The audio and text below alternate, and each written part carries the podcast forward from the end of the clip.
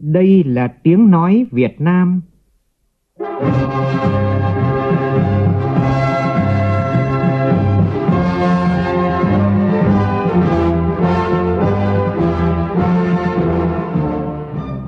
là tiếng nói Việt Nam, phát thanh từ Hà Nội, thủ đô nước Cộng hòa xã hội chủ nghĩa Việt Nam.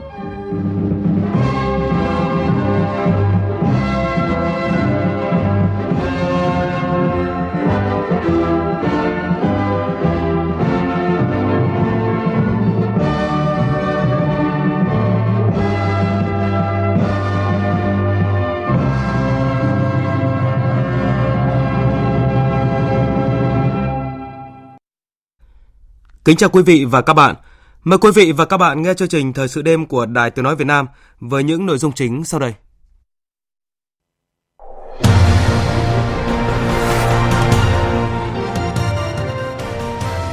Thủ tướng Nguyễn Xuân Phúc dâng hương Chủ tịch Hồ Chí Minh và các lãnh đạo tiền bối. Kiểm tra tại các bến xe nhà ga tại thủ đô Hà Nội, Phó Thủ tướng Trịnh Đình Dũng yêu cầu không được để thiếu phương tiện đưa người dân về quê đón Tết trong khi đó, tình hình giao thông tại các thành phố lớn ngày làm việc cuối cùng trong năm trở nên quá tải. Thủ tướng Nhật Bản khẳng định quyết tâm ký hiệp ước hòa bình với Nga và hai bên sẽ xây mối quan hệ hữu nghị và tin tưởng lẫn nhau. Facebook xóa sổ hàng trăm tài khoản và trang cộng đồng liên quan tới một tổ chức tại Indonesia bị cáo buộc tuyên truyền các thông điệp thù địch và tin tức giả.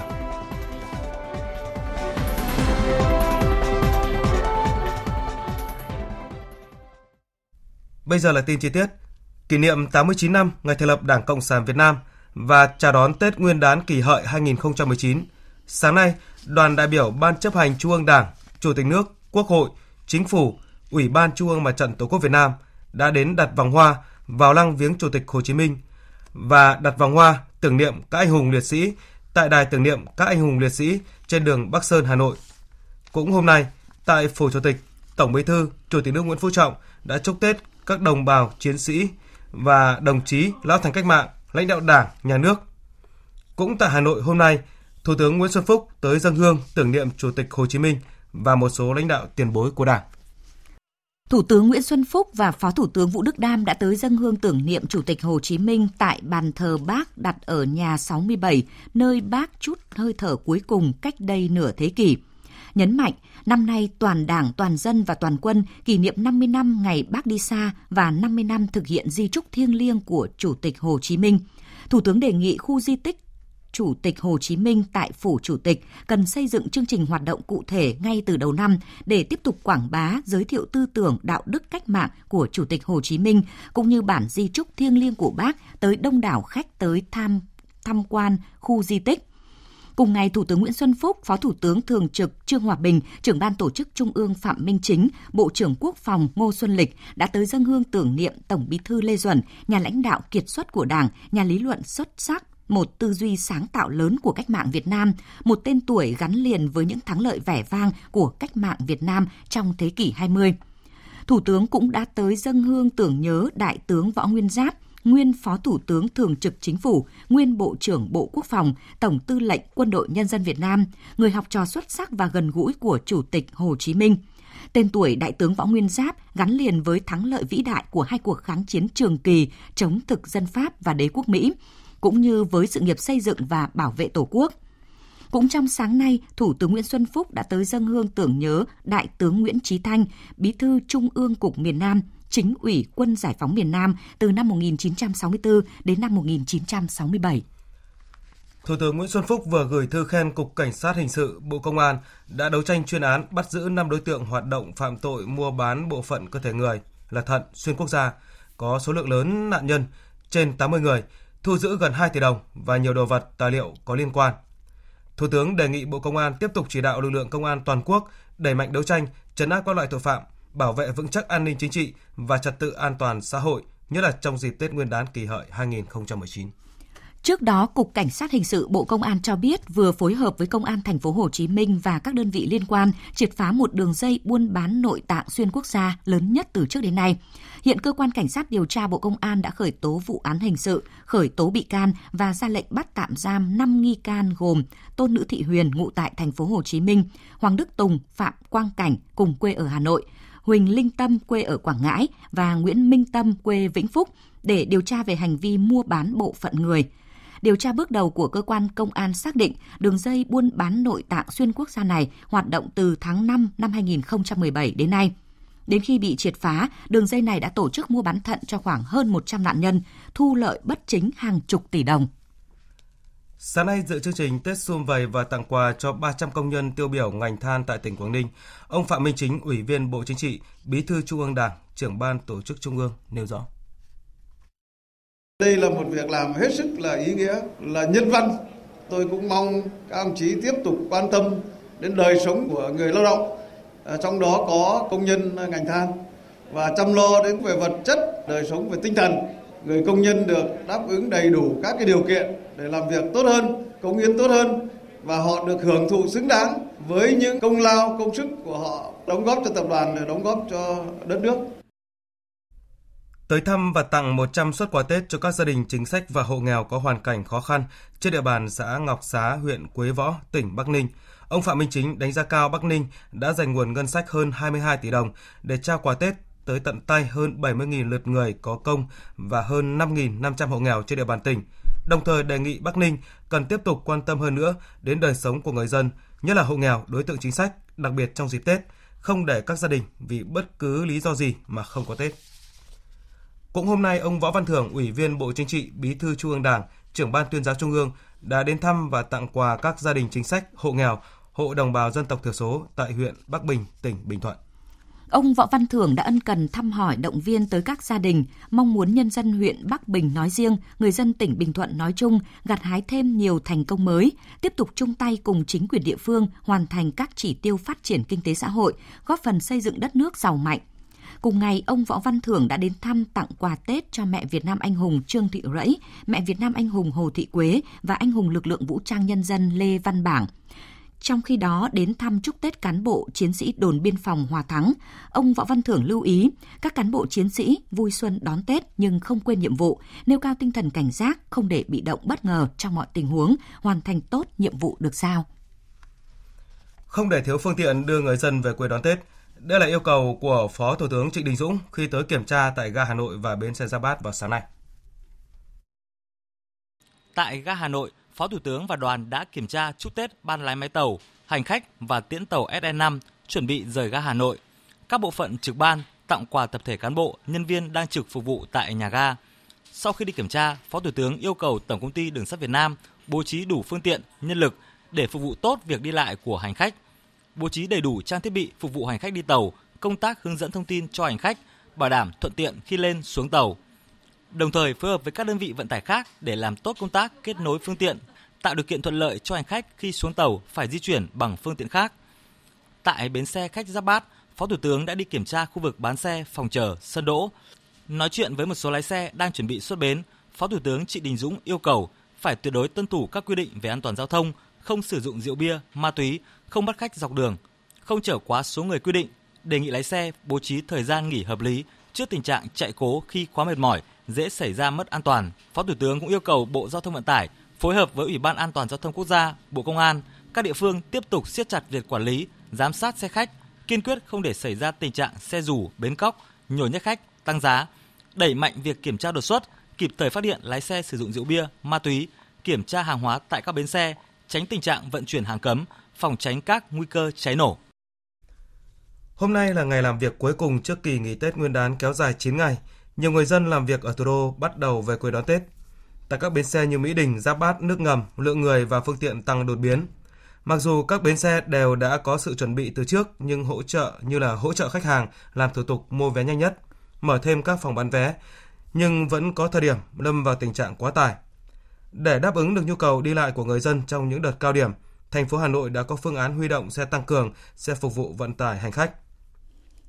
Theo lãnh đạo vụ vận tải Bộ Giao thông Vận tải, đến nay thành phố đã huy động được 143 xe tăng cường chuẩn bị giải tỏa khách tại các bến xe Mỹ Đình, Gia Lâm, Giáp Bát, nước ngầm trong dịp Tết Nguyên đán Kỷ Hợi. Chuẩn bị sẵn sàng phù hiệu xe tăng cường cấp cho các bến xe để giải tỏa hành khách khi có nhu cầu. Còn tại thành phố Hồ Chí Minh, chiều nay sau khi kết thúc giờ làm việc, người dân đã đổ về các khu vực bến xe nhà ga để về quê đón Tết khiến một số tuyến đường cửa ngõ phía đông bị ùn ứ nghiêm trọng. Tin của phóng viên Vinh Quang.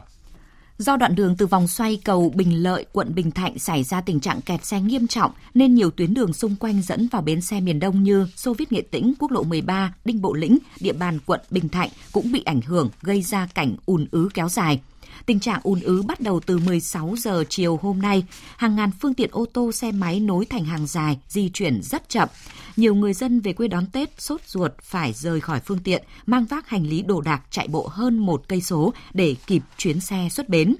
Theo đại diện bến xe miền Đông, dự báo trong chiều tối nay và dạng sáng ngày mai, bến sẽ tiếp nhận một lượng lớn hành khách về quê. Phía bến xe đã huy động tổng lực nhân viên bảo vệ, phối hợp cùng lực lượng công an phường, cảnh sát giao thông, cảnh sát cơ động, cùng tham gia điều tiết giao thông, hỗ trợ người dân về quê và đảm bảo an ninh trật tự tại khu vực trong và ngoài bến.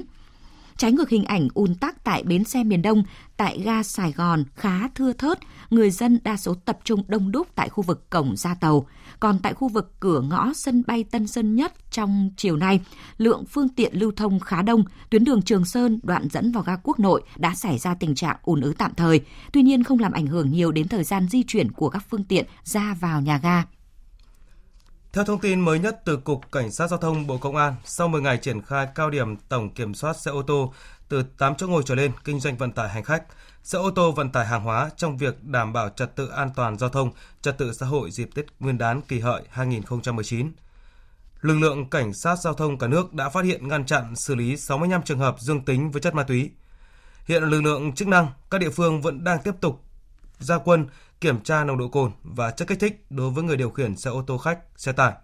Ghi nhận của cộng tác viên Hoàng Khánh tại Lạng Sơn.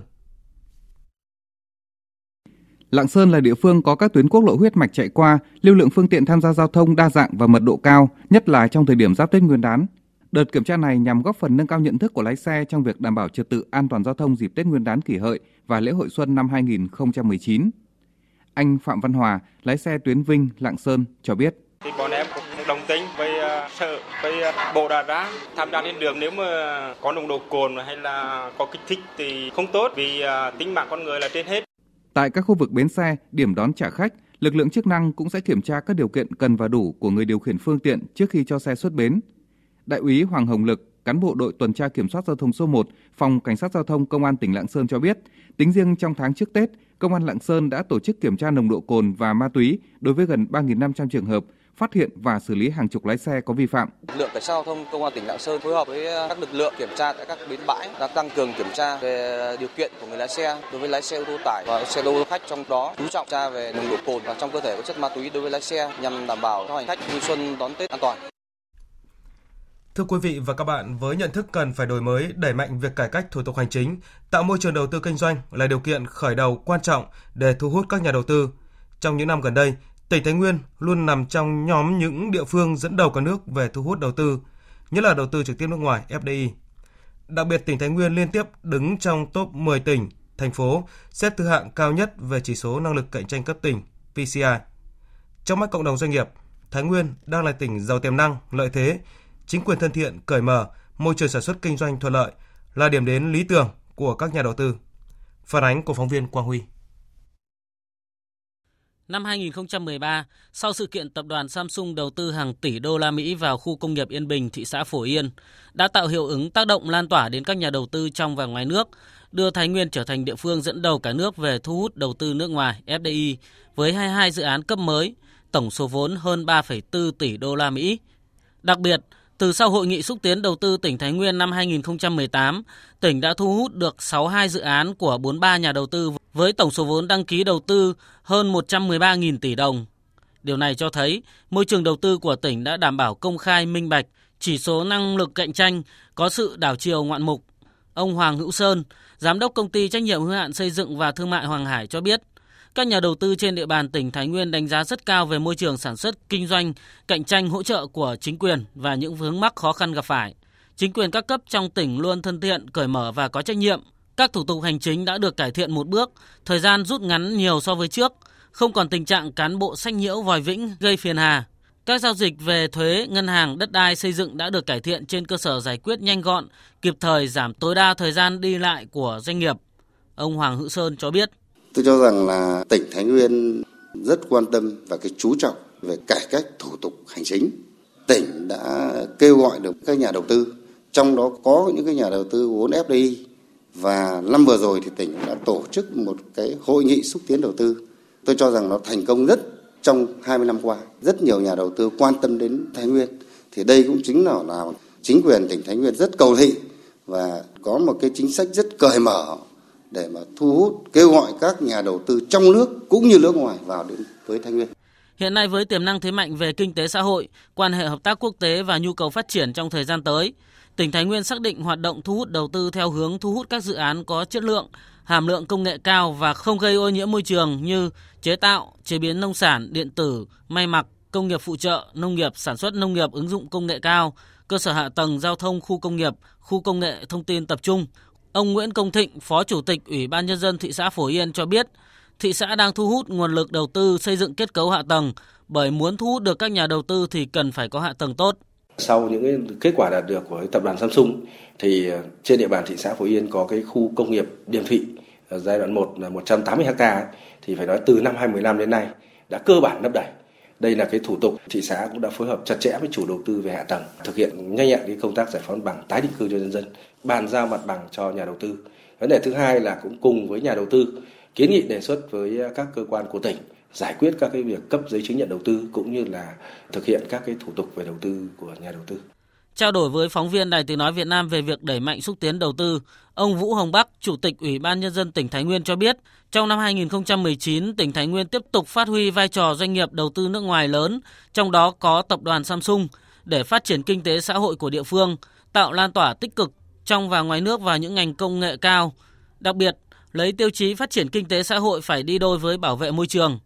Ngoài ra, tỉnh cũng chú trọng phát triển doanh nghiệp, nhất là doanh nghiệp nhỏ và vừa, khuyến khích khởi nghiệp, đổi mới sáng tạo, tổ chức xúc tiến đầu tư, có cơ chế chính sách thông thoáng thu hút các nhà đầu tư tiềm năng, chiến lược trong và ngoài nước, tăng cường đối thoại để giải quyết khó khăn vướng mắc cho doanh nghiệp, người dân. Ông Vũ Hồng Bắc khẳng định. Chúng tôi đầu tư cho cái công tác cải cách thủ tục hành chính, coi như đầu tư cho phát triển.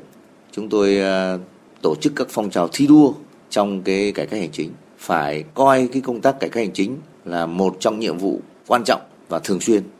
và đấy cũng là một trong những kết quả nổi bật của Thái Nguyên và thông qua đánh giá của doanh nghiệp doanh nhân, cải cách thủ tục hành chính trước hết là giảm các cái chi phí trung gian, giảm các cái thủ tục phiền hà, tạo điều kiện tốt nhất cho doanh nghiệp, doanh nhân và người dân với những giải pháp đồng bộ và hiệu quả cùng với sự vào cuộc quyết liệt của các cấp ủy đảng chính quyền, sự đồng thuận của nhân dân, sự đồng lòng của các nhà đầu tư và cộng đồng doanh nghiệp, doanh nhân, Năm 2019, tỉnh Thái Nguyên sẽ tiếp tục có những bước đột phá quan trọng trong phát triển kinh tế xã hội và tiếp tục là điểm đến địa chỉ tin cậy cho các nhà đầu tư doanh nghiệp trong và ngoài nước. Quý vị và các bạn đang nghe chương trình Thời sự đêm của Đài Tiếng nói Việt Nam. Tiếp theo mời quý vị và các bạn nghe tin buồn. Ban chấp hành Trung ương Đảng Cộng sản Việt Nam, Quốc hội nước Cộng hòa xã hội chủ nghĩa Việt Nam, Chủ tịch nước Cộng hòa xã hội chủ nghĩa Việt Nam, Chính phủ nước Cộng hòa xã hội chủ nghĩa Việt Nam, Ủy ban Trung ương Mặt trận Tổ quốc Việt Nam và gia đình – vô cùng thương tiếc báo tin. Đồng chí Nguyễn Đức Bình, tên khai sinh Nguyễn Bình, sinh ngày mùng 9 tháng 9 năm 1927, quê quán xã Trung Lương, huyện Đức Thọ, nay là phường Trung Lương, thị xã Hồng Lĩnh, tỉnh Hà Tĩnh. Thường trú tại nhà A1, ngõ 195B, phố Đội Cấn, thành phố Hà Nội. Tham gia hoạt động cách mạng tháng 8 năm 1945, vào Đảng ngày 1 tháng 7 năm 1946 Ủy viên Ban chấp hành Trung ương Đảng các khóa 5, 6, 7, 8, Ủy viên Bộ Chính trị khóa 7 và khóa 8, nguyên Giám đốc Học viện Chính trị Quốc gia Hồ Chí Minh, Chủ tịch Hội đồng Lý luận Trung ương. Sau một thời gian lâm bệnh nặng, mặc dù đã được Đảng, Nhà nước, tập thể các giáo sư, bác sĩ và gia đình tận tình chăm sóc, cứu chữa, song do tuổi cao sức yếu, đồng chí đã từ trần hồi 0 giờ 44 phút ngày 31 tháng 1 năm 2019, tức ngày 26 tháng Chạp năm Mậu Tuất, tại Bệnh viện Trung ương Quân đội 108 Hà Nội. Trên 70 năm hoạt động cách mạng, đồng chí đã có nhiều đóng góp cho sự nghiệp cách mạng của Đảng và của dân tộc. Đồng chí được Đảng, Nhà nước trao tặng huân chương Hồ Chí Minh, phong tặng danh hiệu giáo sư, nhà giáo nhân dân, huy hiệu 70 năm tuổi Đảng và nhiều huân huy chương cao quý khác. Để tỏ lòng thương tiếc và ghi nhận những thành tích cống hiến của đồng chí Nguyễn Đức Bình, Ban chấp hành Trung ương Đảng Cộng sản Việt Nam, Quốc hội nước Cộng hòa xã hội chủ nghĩa Việt Nam, Chủ tịch nước Cộng hòa xã hội chủ nghĩa Việt Nam, Chính phủ nước Cộng hòa xã hội chủ nghĩa Việt Nam, Ủy ban Trung ương Mặt trận Tổ quốc Việt Nam quyết định tổ chức lễ tang đồng chí Nguyễn Đức Bình với nghi thức lễ tang cấp nhà nước. Ban Bí thư Trung ương Đảng quyết định ban lễ tang nhà nước gồm 23 đồng chí, đồng chí Phạm Minh Chính, Ủy viên Bộ Chính trị, Bí thư Trung ương Đảng, trưởng ban tổ chức Trung ương làm trưởng ban. Linh cữu đồng chí Nguyễn Đức Bình quản tại nhà tang lễ quốc gia số 5 Trần Thanh Tông, thành phố Hà Nội. Lễ viếng từ 7 giờ đến 10 giờ thứ bảy ngày mùng 2 tháng 2, sau đó là lễ truy điệu và đưa tang về quê. Lễ an táng hồi 8 giờ 30 phút Chủ nhật ngày mùng 3 tháng 2 tại Nghĩa Trang, Rú lâm tổ dân phố Quỳnh Lâm, phường Trung Lương, thị xã Hồng Lĩnh, tỉnh Hà Tĩnh. Quý vị và các bạn đang nghe thời, chương trình Thời sự đêm của Đài Tiếng nói Việt Nam. Tiếp theo mời quý vị và các bạn nghe một số thông tin thời tiết đáng chú ý. Theo Trung tâm Dự báo Khí tượng Thủy văn Quốc gia, ngày mai khu vực phía Tây Bắc Bộ sáng sớm có mưa nhỏ và sương mù vài nơi. Tuy nhiên đến trưa chiều trời hứng nắng, nhiệt độ cao nhất từ 23 đến 26 độ, có nơi trên 26 độ, thấp nhất là 16 đến 19 độ, trời rét về đêm và sáng sớm. Phía Đông Bắc Bộ đêm và sáng sớm có mưa nhỏ rải rác, trời rét, thấp nhất là 16 đến 19 độ, vùng núi từ 12 đến 15 độ. Ban ngày nhiệt độ cao nhất là 23 độ. Thời tiết tại thủ đô Hà Nội xuất hiện mưa nhỏ vài nơi về đêm và sáng sớm, thấp nhất về đêm là 17 độ, nhiệt độ cao nhất 23 độ. Hải Phòng trời nắng, nhiệt độ cao nhất 22 độ, thấp nhất 17 độ. Từ Thanh Hóa đến Thừa Thiên Huế có mưa nhỏ rải rác, ban ngày nhiệt độ ở mức 26 độ, về đêm giảm còn 18 độ. Đà Nẵng đến Bình Thuận có mưa rào vài nơi, nhiệt độ cao nhất trong ngày từ 29 đến 32 độ, thấp nhất dao động từ 19 đến 22 độ. Tây Nguyên và Nam Bộ ngày nắng không có mưa, nền nhiệt ban ngày tại Tây Nguyên ở mức 30 độ và giảm nhanh về đêm còn 16 độ trời lạnh. Khu vực Nam Bộ duy trì nhiệt độ cao nhất cả nước với 35 độ, trong đó thành phố Hồ Chí Minh là 33 độ và Cần Thơ 30 độ.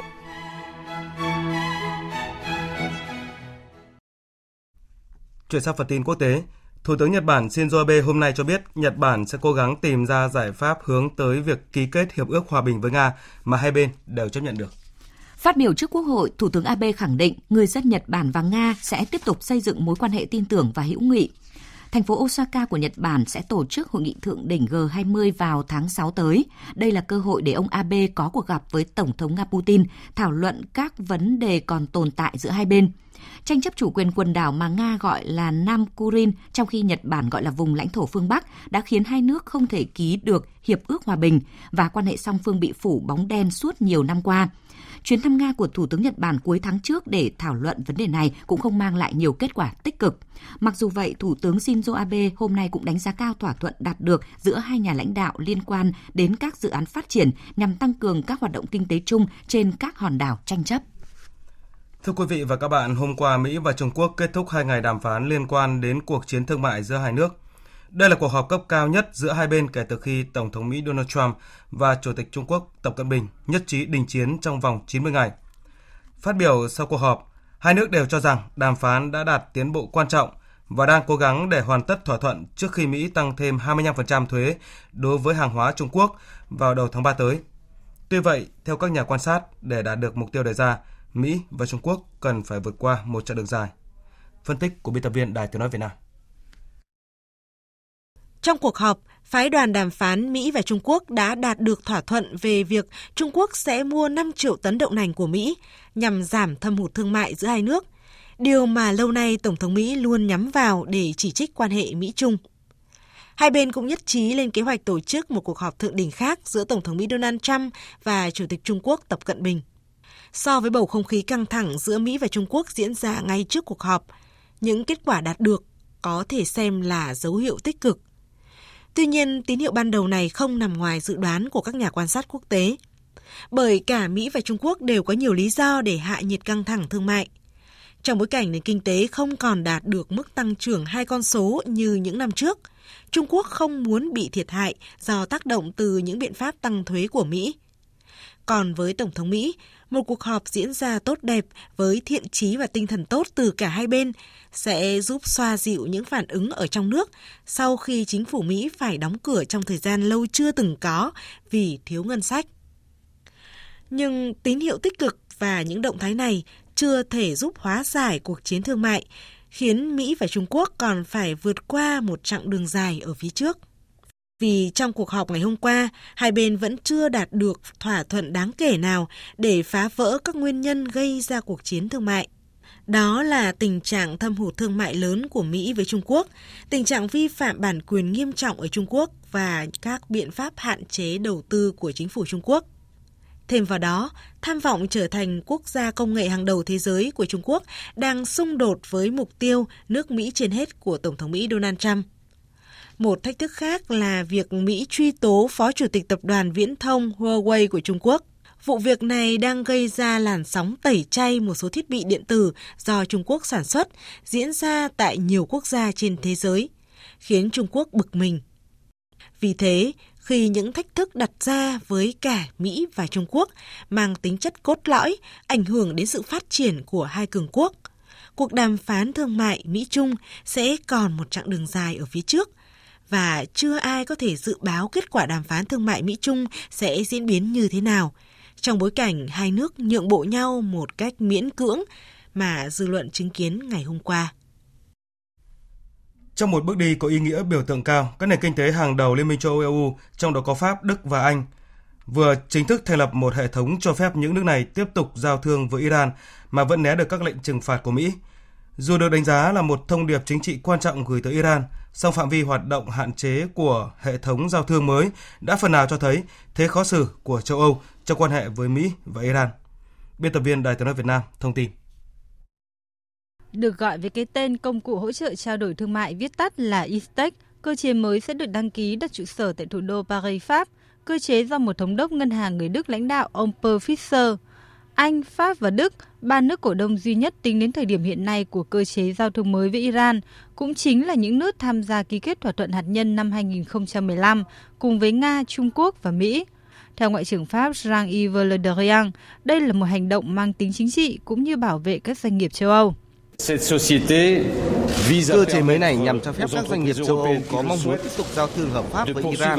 đặc biệt trong những lĩnh vực y tế và nông lương. Đây cũng là những lĩnh vực thiết yếu đối với nhân dân Iran.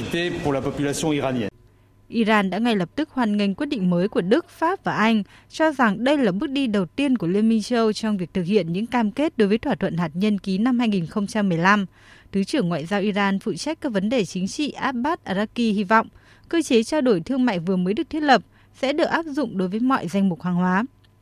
Trái ngược với sự lạc quan của Iran, chính quyền Mỹ lại tỏ ra khá thất vọng. Một quan chức giấu tên của Bộ Ngoại giao Mỹ cho biết Mỹ đang theo dõi sát diễn biến tình hình để có những bước đi phù hợp. Facebook cho biết đã xóa sổ hàng trăm tài khoản và trang cộng đồng liên quan tới Saracen, một tổ chức Indonesia bị cáo buộc tuyên truyền các thông điệp thù địch và tin tức giả. Tuyên bố của giám đốc phụ trách chính sách an ninh mạng của Facebook, ông Nathaniel Granger cho biết nhóm Saracen đã có các hành vi lạm dụng nền tảng Facebook thông qua việc điều hành một mạng lưới các tài khoản ảo chuyên phát tán thông tin sai lệch. Cụ thể, Facebook đã xóa bỏ khoảng 800 tài khoản Facebook, 207 fanpage, 446 nhóm Facebook và 208 tài khoản Instagram liên quan tới Saracen. Thưa quý vị và các bạn, lúc này à, Trận đấu giữa chung kết Asian Cup 2019 giữa đội tuyển Nhật Bản và đội tuyển Qatar đang chuẩn bị bước sang hiệp 2. À, kết thúc à, hiệp 1, đội Qatar đang tạm dẫn trước Nhật Bản với tỷ số 2-0. Kết quả cuối cùng trận đấu này sẽ được chúng tôi cập nhật trong các bản tin tiếp theo. Mời quý vị và các bạn đón nghe.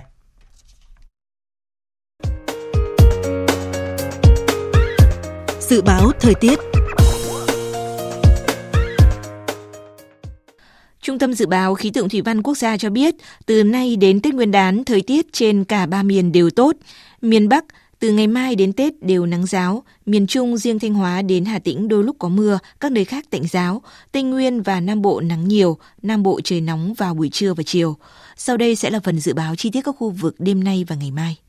Phía Tây Bắc Bộ nhiều mây, có mưa nhỏ vài nơi, sáng sớm có nơi có sương mù, trưa và chiều giảm mây trời nắng gió nhẹ, đêm và sáng sớm trời rét, nhiệt độ từ 16 đến 27 độ, riêng Điện Biên Lai Châu có nơi có 27 đến 29 độ.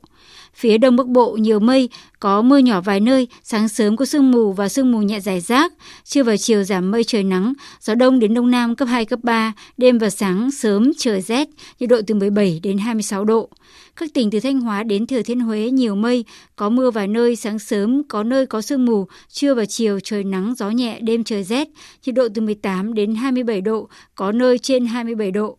Các tỉnh ven biển từ Đà Nẵng đến Bình Thuận mây thay đổi, đêm có mưa rào vài nơi, ngày nắng, gió đông cấp 2, cấp 3, nhiệt độ từ 19 đến 29 độ, phía Nam từ 29 đến 32 độ. Tây Nguyên mây thay đổi, đêm không mưa, ngày nắng, gió đông bắc đến đông cấp 2, cấp 3, nhiệt độ từ 16 đến 30 độ. Nam Bộ mây thay đổi, đêm không mưa, ngày nắng, gió đông bắc đến đông cấp 2, cấp 3, nhiệt độ từ 22 đến 35 độ. Khu vực Hà Nội nhiều mây có mưa nhỏ vài nơi, sáng sớm có sương mù và sương mù nhẹ rải rác. Trưa và chiều giảm mây trời nắng, gió đông đến đông nam cấp 2, cấp 3, đêm và sáng sớm trời rét, nhiệt độ từ 17 đến 26 độ. Tiếp theo là dự báo thời tiết biển đêm nay và ngày mai. Vịnh Bắc Bộ, vùng biển từ Quảng Trị đến Quảng Ngãi và từ Bình Định đến Ninh Thuận có mưa rào vài nơi, tầm nhìn xa trên 10 km gió đông bắc cấp 4 cấp 5.